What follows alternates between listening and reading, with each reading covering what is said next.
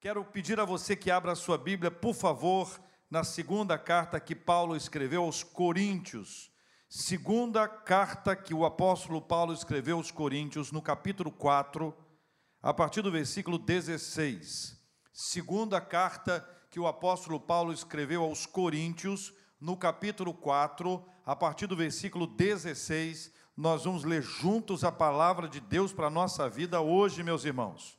Nós estamos vivendo um tempo onde temos sido atacados pela nossa ansiedade, onde depois de um mês de isolamento tem gente dizendo: Ah, agora eu estou desanimado. Começou animado, agora vou ficar um tempo em casa. Depois começou a ficar agitado. E aí chega no nível de ficar desanimado. Deus tem uma palavra para o coração da gente hoje para o coração de todo aquele que começa a viver ou já está mergulhado nesse ambiente de desânimo. Nós precisamos desse ânimo que vem do Senhor. Não estou falando de uma palavra que vai ser, oh, fica animado, fica animado. Não é isso que resolve. Isso resolve um minutinho. Para ter um ânimo de verdade na nossa vida, isso é uma questão altamente espiritual. Por isso, o tema de hoje: quais os caminhos espirituais para não desanimarmos? Quais os caminhos espirituais para não desanimarmos, seja nessa batalha ou em qualquer batalha da nossa vida? Quais os caminhos espirituais para não desanimarmos? Qual o texto que nós vamos ler? Segundo aos Coríntios, capítulo 4, versículo 16 a 18. Diz assim a palavra de Deus. Por isso não desanimamos. Vou pedir para você dar uma paradinha aí, a gente vai continuar lendo, mas eu queria pedir que você, onde você estiver, você lesse comigo essa primeira parte do versículo 16. Por isso não desanimamos. Dá para falar junto aqui, quem está aqui comigo? Por isso não desanimamos. Por isso nós não desanimamos. Não desanimamos. Pelo contrário, mesmo que o nosso homem exterior se corrompa, Contudo, o nosso homem interior se renova de dia em dia. Porque a nossa leve e momentânea tribulação produz para nós eterno peso de glória acima de toda comparação. Não atentando nós nas coisas que se veem, mas nas que se não veem. Porque as que se veem, elas são o quê? Temporais e as que se não veem são eternas. Quais os caminhos espirituais para não desanimarmos? Veja, nós temos três palavras conceituais que norteiam o raciocínio teológico do apóstolo Paulo nesse texto inspirado pelo Espírito Santo. Três palavras, três conceitos, três palavras conceituais norteiam o raciocínio teológico de Paulo. E você vai observar isso no versículo 15. Pega o versículo 15 que é o que dá explicação ao 16, faz a ponte, a conexão que leva Paulo no 16, é por isso. Veja o que diz o versículo 15: Porque todas as coisas existem por amor de vós, para que a graça, multiplicando-se, torne abundantes as ações de graças por meio de muitos para a glória de Deus. Três palavras conceituais. A primeira é a palavra amor. Amor. E aqui nesse contexto, o amor é quando nós nos descobrimos como objetos do amor de Deus, alvos do amor de Deus. Quando nós percebemos que o texto diz, porque todas as coisas existem por amor de vós. Deus tem um amor por nós que é absolutamente singular.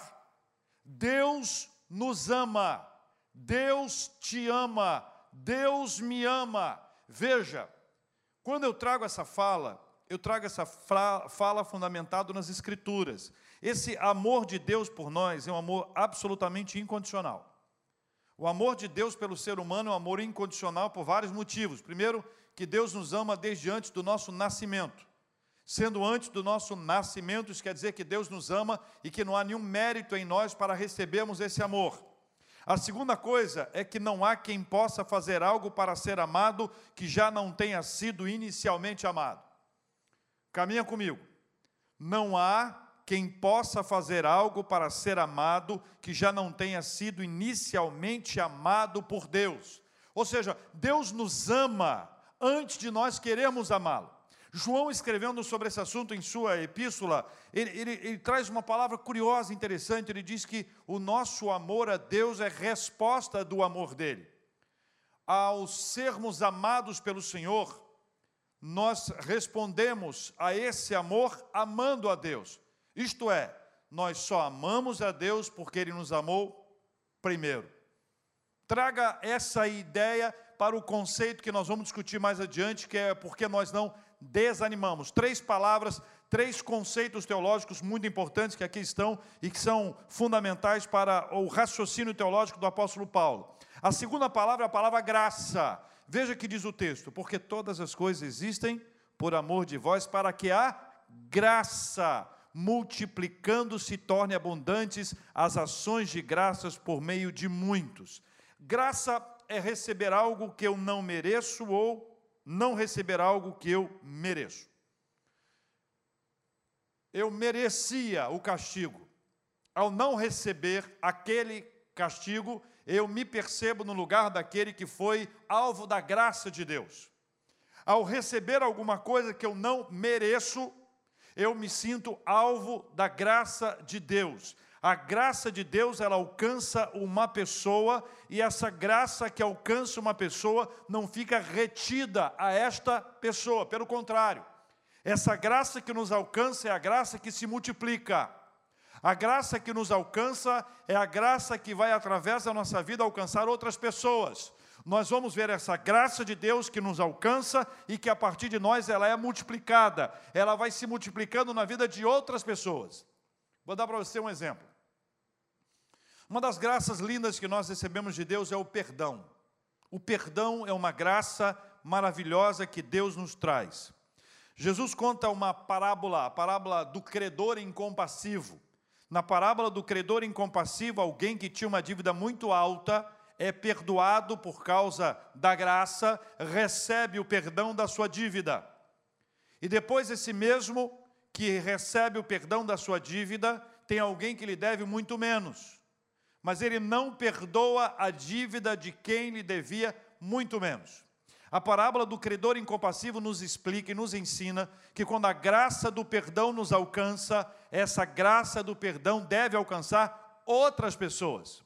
A graça que nos alcança é a graça que se multiplica. Veja o que diz o texto bíblico: porque todas as coisas existem por amor de vós, para que a graça, multiplicando, se torne abundantes as ações de graças por meio de muitos. Quem é alvo da graça será um vetor para que essa mesma graça alcance outros e torne abundantes as ações de graças. Veja comigo aqui, ainda na carta, na segunda carta de Paulo, só que no capítulo 12. Veja o que diz o capítulo 12, meus queridos irmãos e queridas irmãs, versículos 7, 8 e 9. O poder da graça, o valor da graça e a singularidade da graça de Deus na nossa vida. Paulo está descrevendo o momento de sua vida quando ele diz: E para que não me ensoberbesse com a grandeza das revelações, foi-me posto um espinho na carne. Esse espinho na carne está explicado entre vírgulas mensageiro de Satanás, para um propósito, para me esbofetear, a fim de que não me exalte. Veja o que diz o versículo 8: Por causa disso, três vezes pedi ao Senhor que o afastasse de mim. Versículo 9 é a chave.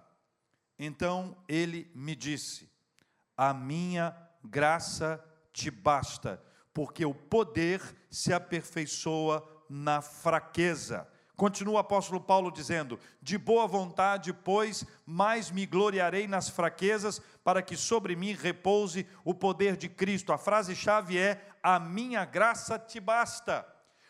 Olha o poder extraordinário que há na graça de Deus.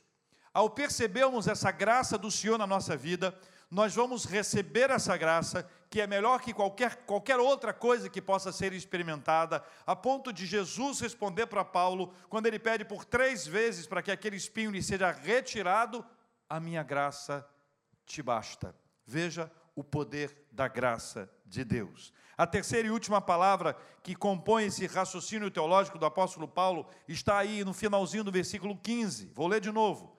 Porque todas, todas as coisas existem por amor de vós, para que a graça, multiplicando, se torne abundante as ações de graça por meio de muitos, para a glória de Deus. Para a glória de Deus. Nós nascemos com um propósito. Você nasceu para a glória de Deus. Você nasceu para glorificar ao Senhor.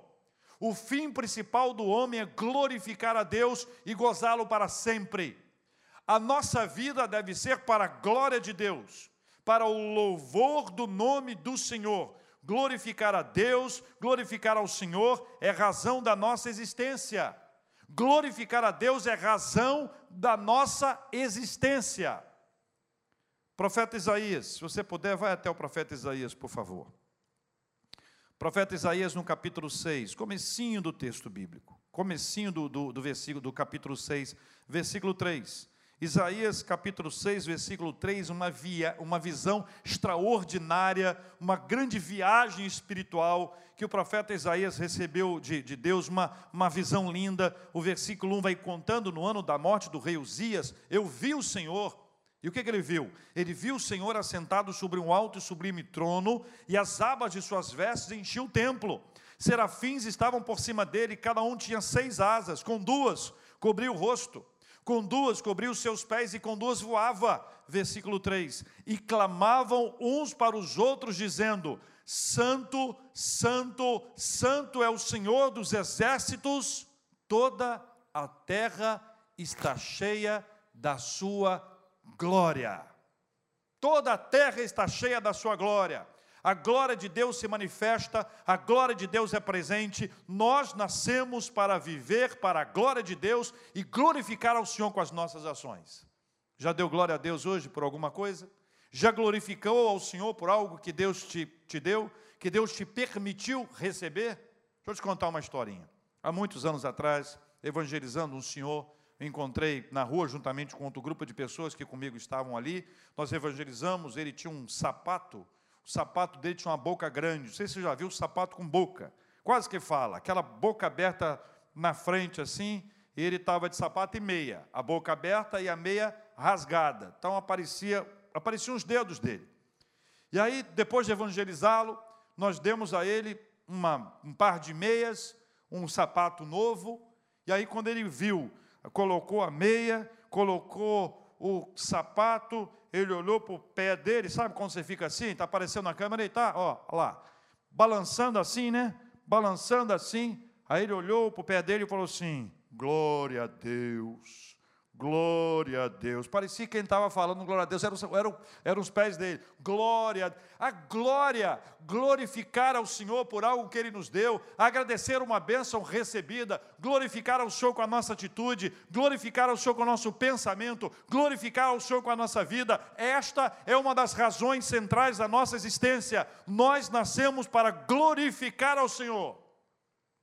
Três palavras três conceitos teológicos que norteiam esse raciocínio do apóstolo Paulo. A primeira palavra é amor, a segunda é graça, a segunda é glória. Para chegar nesse ponto que aí estamos, nós vamos vendo que Deus vai construindo na vida do apóstolo Paulo e dando a ele oportunidades maravilhosas de vivenciar grandes batalhas na sua vida. Entenda algo essencial para a nossa reflexão. Versículo 7, volta um pouquinho mais. Estamos aí na segunda carta de Paulo aos Coríntios, no capítulo 4. Olha um pouquinho o versículo 7 e veja quem somos nós. O versículo 7 é chave para nós entendermos esse, esses meios de Deus, esse caminho espiritual, para nós não desanimarmos. Versículo 7. Temos, porém, este tesouro em vasos de barro, para que a excelência do poder seja de Deus e não em nós. Olhe para a descrição que Paulo faz da gente inspirado pelo Espírito Santo. Ele diz que nós somos vasos de barro. Vasos de barro são frágeis. Vasos de barro são frágeis. Nós admitimos a nossa fragilidade, nós reconhecemos a nossa fragilidade, nós somos frágeis e na nossa fragilidade nós precisamos de Deus, nós dependemos de Deus. Segunda coisa, tesouro. Temos um tesouro em nós. O tesouro que está em nós é o Senhor, é a manifestação do Espírito Santo de Deus, é o Evangelho, é o poder de Deus que se manifesta na nossa vida. Veja que privilégio nosso. A despeito de sermos vasos de barro, a despeito das nossas fragilidades, das nossas imperfeições, o Senhor resolveu nos dar o privilégio de ter em nós tesouro. Terceira coisa, fundamental para o nosso entendimento aqui, a excelência do poder seja de Deus e não de nós. Deus é poderoso, há excelência no poder de Deus. Junta tudo isso agora para a gente entender. Primeiro, a o amor. Segundo, a graça. Terceiro, a glória de Deus para nós. Segundo, nós somos tesouros, nós somos vasos de barro, frágeis, simples, mas recebemos de Deus um tesouro, a Sua presença, o Seu Evangelho. Enquanto nós somos vasos de barro, simples e frágeis, o Senhor é poderoso. O poder do Senhor se manifesta na nossa vida. A excelência do poder seja de Deus. O poder é dele. Ele é poderoso. Então perceba, nós não temos em nós a força necessária para vivermos um ânimo que só Deus nos dá. Deus é capaz de encher o nosso coração de um ânimo que nós precisamos. Ou seja, ao invés de dizer para mim mesmo, vou ficar animado, vou ficar animado, vou ficar animado, vou ficar animado, eu clamo ao Senhor e peço, Senhor, tenha misericórdia, estou ficando desanimado, encha-me com o ânimo que vem da tua presença. Por isso, não desanimamos. Olha, olha que coisa incrível o versículo 8 e versículo 9. Olha a descrição de alguém que recebe de Deus um ânimo espiritual, que recebe de Deus a sua palavra poderosa. Versículo 8: Em tudo somos atribulados, em tudo somos atribulados, porém não angustiados. Podemos ser atribulados, mas não angustiados. Veja a continuação do versículo 8: Perplexos, perplexos, porém não desanimados versículo 9: perseguidos, porém não desamparados, abatidos, porém não destruídos. São quatro questões fundamentais com quatro respostas espirituais. Na nossa humanidade, nós somos atacados. Enquanto somos atacados, somos atribulados, perplexos, perseguidos e abatidos, mas há uma resposta espiritual para cada um desses ataques. Para cada um desses ataques. Para cada um desses ataques, há uma resposta espiritual. Veja o que diz a Bíblia: eu posso ser atribulado, porém não angustiado. Eu posso ficar perplexo, porém não desanimado. Eu posso ser perseguido, porém não desamparado. Eu posso ser abatido, porém não destruído. É a resposta espiritual para as questões da nossa alma, para as questões da nossa mente, é rebater os ataques espirituais, os ataques da nossa mente. Nós rebatemos espiritualmente, é o poder do Espírito Santo que enche a nossa vida e nos dá a bênção de não desanimarmos em nome de Jesus. Meus irmãos e minhas queridas irmãs, mas como viver isso? Como viver isso? Quais são os caminhos espirituais para não desanimarmos? Volte para o versículo 16. Por isso não desanimamos, não desanimamos. Entendeu? Não desanimamos. Não desanimamos. Por quê? Pelo contrário, mesmo que o nosso homem exterior se corrompa, mesmo que nós sejamos atacados exteriormente, mesmo que a nossa mente seja perseguida por uma série de imagens ou de mensagens que vão nos corrompendo, que vai nos corroendo, que vai nos destruindo, ainda que tudo isso seja verdade externamente no nosso exterior, o nosso homem interior diz a Bíblia, o nosso homem interior se renova de dia em dia. Essa é uma renovação diária, não é uma renovação dominical. Deu, deu para você entender? Não é uma renovação dominical, não é uma renovação semanal, não é uma renovação quinzenal, não é uma renovação mensal. Nós estamos falando de uma renovação diária, sabe por quê? Porque nós somos atacados diariamente. À medida que nós somos atacados, à medida que nós somos confrontados, à medida que a nossa mente vai sendo deturpada, vai sendo destruída, que a nossa vida espiritual, a nossa mente vai sendo atacada, nós necessitamos de uma renovação diária, diariamente na nossa vida. E essa renovação é uma renovação interior. Veja se você consegue deixar o texto aqui de Coríntios aberto, por favor, e vamos a Colossenses capítulo 1. Quero ler dois versículos, se você puder abrir Colossenses capítulo 1. Vou ler dois versículos, 5 e 6. Colossenses 1, 5 e 6. Diz assim: Por causa da esperança que vos está preservada nos céus, da qual antes ouvistes pela palavra da verdade do Evangelho, que chegou até vós, como também em todo o mundo. E o que, ela faz? Está produzindo fruto e crescendo. Tal acontece entre vós desde o dia em que ouvistes e entendestes a graça de Deus na verdade. Veja que eu vou dar um acento aqui. Produzindo fruto e crescendo. Isto é uma renovação interior constante produzindo fruto e crescendo. O que é que produz fruto e cresce? É a verdade do Evangelho que chegou à nossa vida. Quando nós ouvimos e entendemos a graça de Deus, na verdade, há uma renovação interior. Há uma, uma força espiritual, uma ação de Deus dentro de nós, que nos leva a viver esse processo dessa renovação. A fonte é o Evangelho, a fonte não é a autoajuda, a fonte não é uma palavra motivacional, é a raiz do Evangelho que gera fruto. E este fruto cresce. Como viver uma renovação interior que vai trazer ânimo para o meu coração, quando o Evangelho é vivido dentro de mim, e esse Evangelho, esse poderoso Evangelho, vai produzindo frutos, e esse fruto é diário, é o poder de Deus dentro da minha e da sua e da nossa vida. Por óbvio, esse é um processo contínuo, ele não se dá em determinados períodos sim, outros não. Quando o verdadeiro ele acontece em todo o tempo. Lembra de Romanos 12? Romanos 12, versículos 1 e 2, se puder abrir. Romanos 12. Romanos 12, versículos 1 e 2. Rogo-vos, pois, irmãos, pelas misericórdias de Deus, que apresenteis o vosso corpo por sacrifício vivo, santo e agradável a Deus, que é o vosso culto racional. Olha o versículo 2.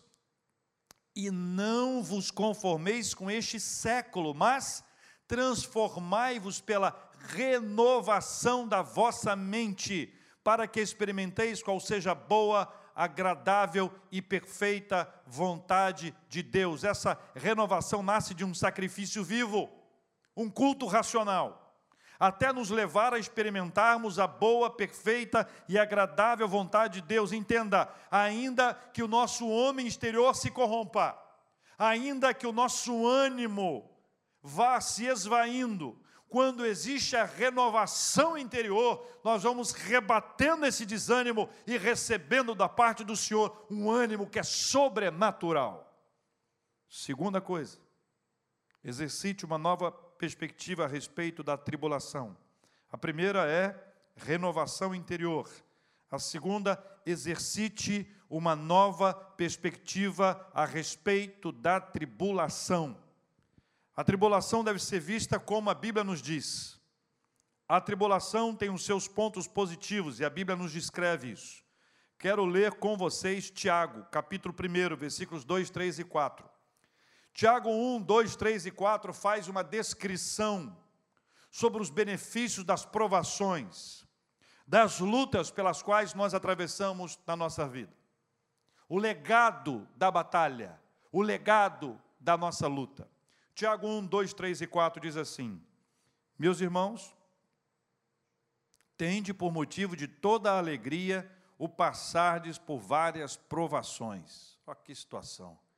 Alegria por passardes por várias provações. Versículo 2: Sabendo que a provação da vossa fé, uma vez confirmada, produz o quê? Perseverança. Viu aí no texto? Versículo 3, versículo é, é, 3, perseverança. A aprovação da vossa fé, uma vez confirmada, parece um estágio diferente, né? Passou para o segundo estágio, ela produz perseverança. Agora, versículo 4: ora, a perseverança deve ter ação completa. Para quê? Para que sejais perfeitos e íntegros, em nada deficientes. Ou seja, uma nova perspectiva da tribulação, quando nós a encontramos, quando nós a vencemos, nós experimentaremos da parte do Senhor os benefícios reservados para aqueles que venceram a aprovação ou venceram o tempo da tribulação. Paulo escrevendo aos Romanos capítulo 8, versículo 18, diz assim: que é o sofrimento do tempo presente não pode ser comparado com a glória que há de ser revelada. Ou seja, é um olhar para a glória eterna. É um olhar para a glória eterna, é uma perspectiva nova. É uma perspectiva diferente sobre as batalhas que nós enfrentamos na vida. É um olhar para este benefício espiritual. É um olhar diferente, uma perspectiva diferente para todas essas coisas. Uma coisa curiosa, gente, é o seguinte: a gente tem que aprender a ler as circunstâncias. A gente precisa aprender a ler as situações. A gente precisa ver o quadro como um todo. Abrir o quadro, colocar assim bem amplo, sabe? Sabe quando você precisa ler alguma coisa e você precisa colocá-lo e coloca bem amplo e começa a ler, a, a pensar, a orar sobre aquele assunto e você começa a ver que naquela batalha toda houve crescimento, que a gente melhorou depois que passou por uma batalha, por uma guerra que a gente melhorou quando a gente passou por um sofrimento, por uma tribulação. Ninguém quer isso, não. Nós não queremos isso, não. Nós corremos disso. Nós corremos disso. Todavia, Jesus disse: No mundo tereis aflições, mas tende bom ânimo. Eu venci o mundo. Essa escola da tribulação nos prepara para os verdadeiros dias de glória. Essa é uma escola. Nós estamos estudando, estamos na escola para termos uma nova perspectiva sobre as questões da nossa vida. Paulo chama as lutas pelas quais ele passou, dá até vergonha. Não sei se você sente isso, mas eu sinto.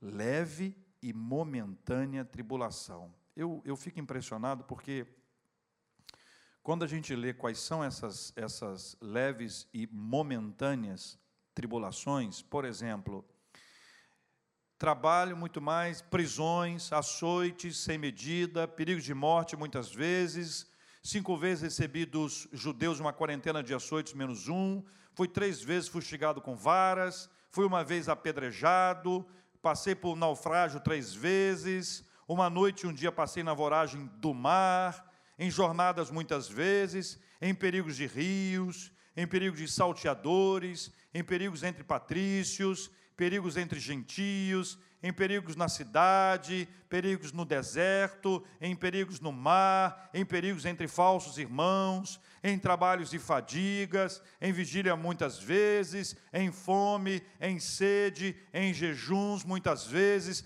em frio e nudez, além das coisas exteriores, ao que peda sobre mim diariamente a preocupação com todas as igrejas eu e você vamos olhar para eles e vamos falar assim: Deus me livre, guarde, isso é uma doideira. sofrimento é esse? O irmão Paulo disse que é leve e momentânea tribulação. Sabe por quê? Não é porque ele era um alienado, não. Não é porque ele não sentia dores, não. É porque ele tinha uma perspectiva eterna. Veja o que diz o versículo que nós estamos lendo. Porque a nossa leve e momentânea tribulação produz para nós eterno peso de glória acima de toda a comparação. Não há como comparar a glória que está reservada.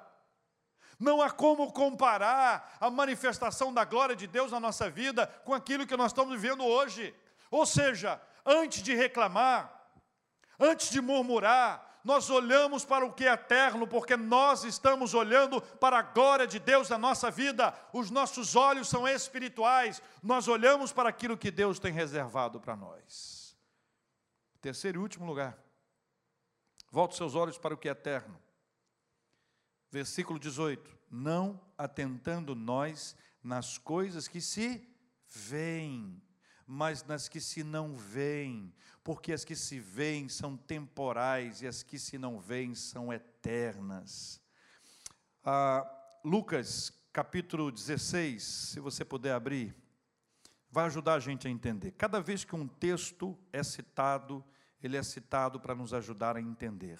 Lucas 16, versículo 19 em diante, diz assim: Ora, havia certo homem rico que se vestia de púrpura e de linho finíssimo, e que todos os dias se regalava esplendidamente.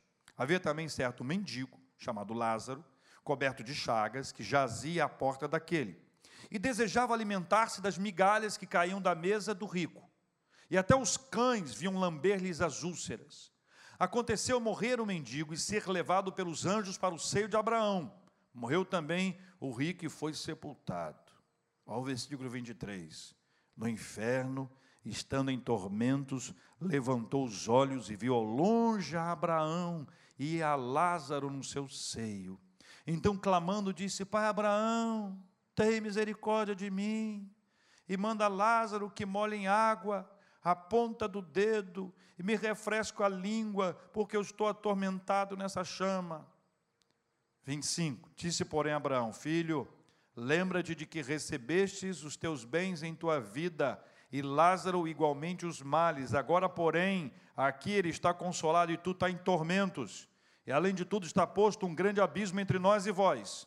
De sorte que os que querem passar daqui para vós outros não podem, nem os de lá passar para nós. Então replicou: Pai, eu te imploro que o mandes à minha casa paterna, porque tenho cinco irmãos, para que lhes dê testemunho, a fim de não virem também para este lugar de tormento.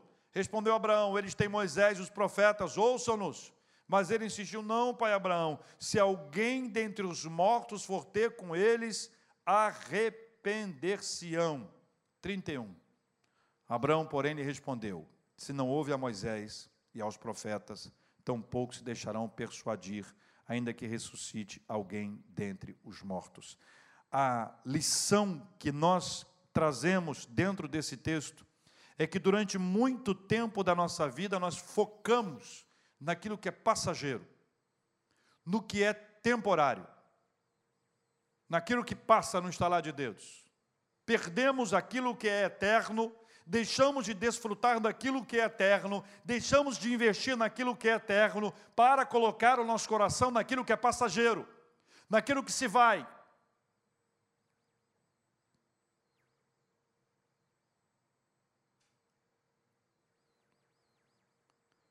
Nós precisamos reaprender, olhar para o que é eterno, para o que não passa. Sabe, por que, que nós desanimamos? Porque nós focamos naquilo que passa. O nosso ânimo, o segredo desse processo está aí, quando os nossos olhos espirituais são abertos, quando a Bíblia diz, não atentando nós nas coisas que se veem, mas nas coisas que se não veem. Há um segredo de Deus para nós, há uma palavra do Senhor para a nossa vida, há um segredo que Deus nos traz em Sua palavra, e os segredos que Deus traz na Sua palavra são maravilhosos demais para nós. Eliseu estava sendo cercado na guerra contra os Círios. E aí havia uma questão fundamental. Versículo 15 do capítulo 6 da segunda carta, do segundo livro uh, dos, dos reis. Segundo livro dos reis, capítulo 6, versículo 15. Tendo-se levantado muito cedo o moço do homem de Deus e saído, eis que tropas, cavalos e carros haviam cercado a cidade. Então seu moço lhe disse: Ai, meu senhor, que faremos? O que ele viu? Está descrito no versículo 15: tropas, cavalos e carros haviam cercado a cidade. Foi o que ele viu. Foi o que ele viu. Versículo 16: O homem de Deus, Eliseu, respondeu: Não temas, não temas, porque mais são os que estão conosco do que os que estão com eles. A resposta de Eliseu, se parasse aí, daria a impressão de que Eliseu estava vendo alguma coisa que o outro não estava vendo, ou que Eliseu não estava muito bem. Conhecendo o profeta Eliseu e toda a sua trajetória, Eliseu estava vendo alguma coisa que o seu moço não estava vendo, estava fora do alcance espiritual dele. Era necessário que os seus olhos espirituais fossem abertos. Quando os nossos olhos estão focados naquilo que nós estamos vendo, que estão diante de nós, nós estamos naquilo que é temporal, naquilo que é passageiro, naquilo que se perde com o tempo. Versículo 17 diz: Então orou Eliseu, orou Eliseu e disse: Senhor, peço-te que lhe abras os olhos para que veja. Abra os olhos para que veja. Ver alguma coisa que não estava sendo visto. Ver alguma coisa que dependia de um olhar espiritual. O Senhor abriu os olhos do moço e ele viu que o monte estava cheio de cavalos e carros de fogo em redor de Eliseu. O Senhor abriu os olhos do moço. Veja, o segredo do versículo 18 é: não atentando nós nas coisas que se veem, mas nas que se não veem. Porque as que se veem são temporais e as que se não veem são eternas. As que são eternas são essas em que os nossos olhos espirituais são abertos e nós nos deparamos com a seguinte linguagem: mais maiores ou mais são os que estão conosco ao nosso redor do que aqueles que estão nos perseguindo ou aquilo que nós estamos enxergando com os nossos olhos físicos, aquilo que gera para a nossa vida um desânimo. Nós temos mais razões para viver um ânimo e um reânimo espiritual contínuo na nossa vida quando os nossos olhos espirituais são abertos pelo Senhor. Assim, pela graça de Deus, teremos o nosso ânimo fortalecido e não desanimaremos.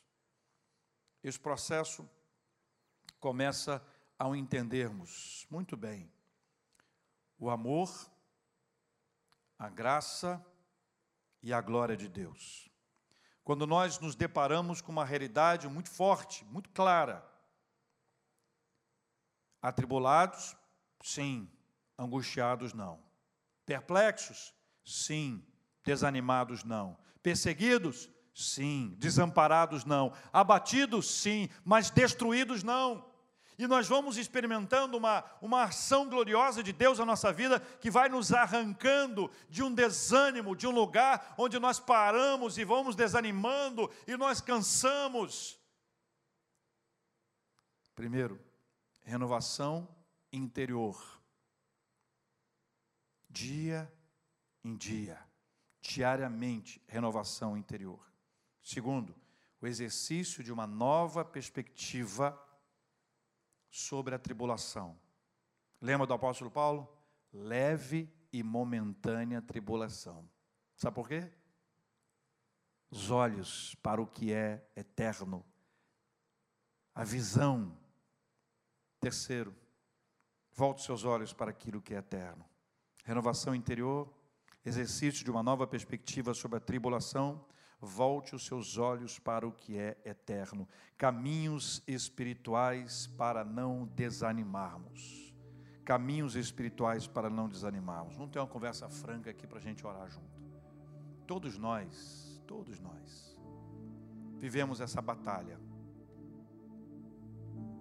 Chega uma hora em que é possível que você e eu sejamos abatidos e fiquemos ali desanimando. Mas existe um caminho espiritual de Deus para nos tirar do desânimo. Primeiro, renovação interior. Ainda que o nosso homem exterior se corrompa, a renovação interior acontece dia em dia. Todo dia, todo dia, todo dia, Deus nos renova. Segundo, veja esse tempo de tribulação de uma outra forma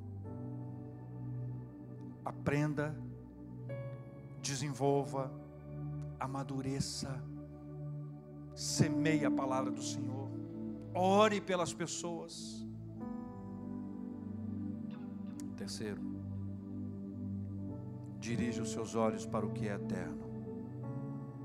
E se você não estiver vendo, se você não estiver enxergando saídas para esse tempo, como moço de Eliseu, que se julgava vencido, derrotado, acabado, destruído, porque os seus olhos espirituais estavam fechados. Nós vamos orar ao Senhor hoje, aqui agora, para que nós olhemos para aquilo que é eterno.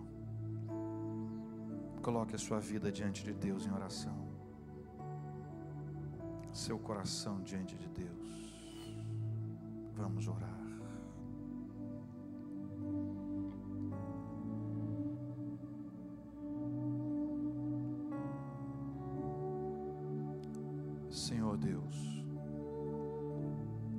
Estamos sendo atacados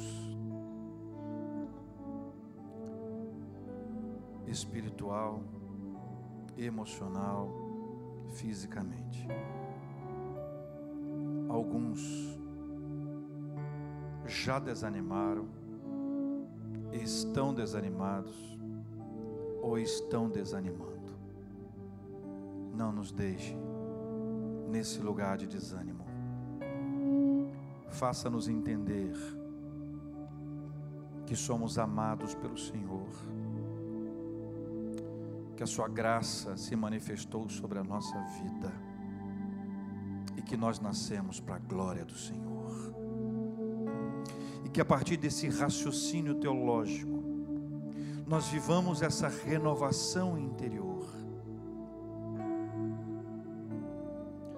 nós tenhamos uma nova perspectiva sobre esse tempo como uma leve e momentânea tribulação.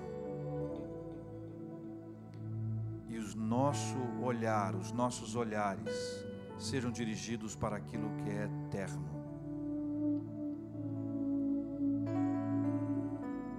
Atua dentro de nós, Senhor Deus poderoso, porque nós somos vasos de barro, mas o Senhor é o tesouro dentro de nós. É o Senhor que não nos deixa cair. É o Senhor que não nos deixa parar. É o Senhor que olha para nós como vasos de barro frágeis e ainda assim resolve nos abençoar. Nesta hora nós clamamos ao Senhor que a bênção do ânimo, do fortalecimento espiritual, emocional, nos leve a caminhar firmes e fortes durante esse tempo de batalha e de luta. Nós não vamos desanimar, nós não somos dos que retrocedem, nós não vamos desistir. Nós caminhamos com firmeza, intensidade, paixão na tua presença. E ao Senhor nós agradecemos porque quem faz essa obra em nós é o Senhor.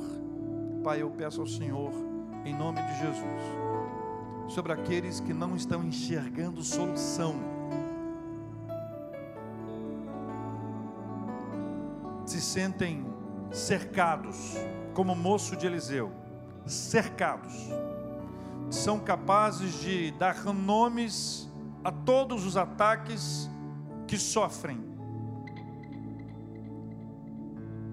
abra seus olhos espirituais para que saibam que o maior é o que está em nós do que aquele que está no mundo. Abra os seus olhos espirituais para que enxerguem que em Cristo Jesus nós somos mais do que vencedores. E que em razão desta ação do Senhor, nós podemos viver a nossa vida firmados na tua palavra para vencer todos os processos difíceis que nós estamos passando agora. Renova o nosso ânimo para que nós venhamos a dizer, como disse o nosso irmão Paulo, por isso não desanimamos. Ainda que o nosso homem exterior se corrompa, o nosso homem interior se renova de dia que assim seja sobre a vida de cada um de nós, em nome do Senhor Jesus.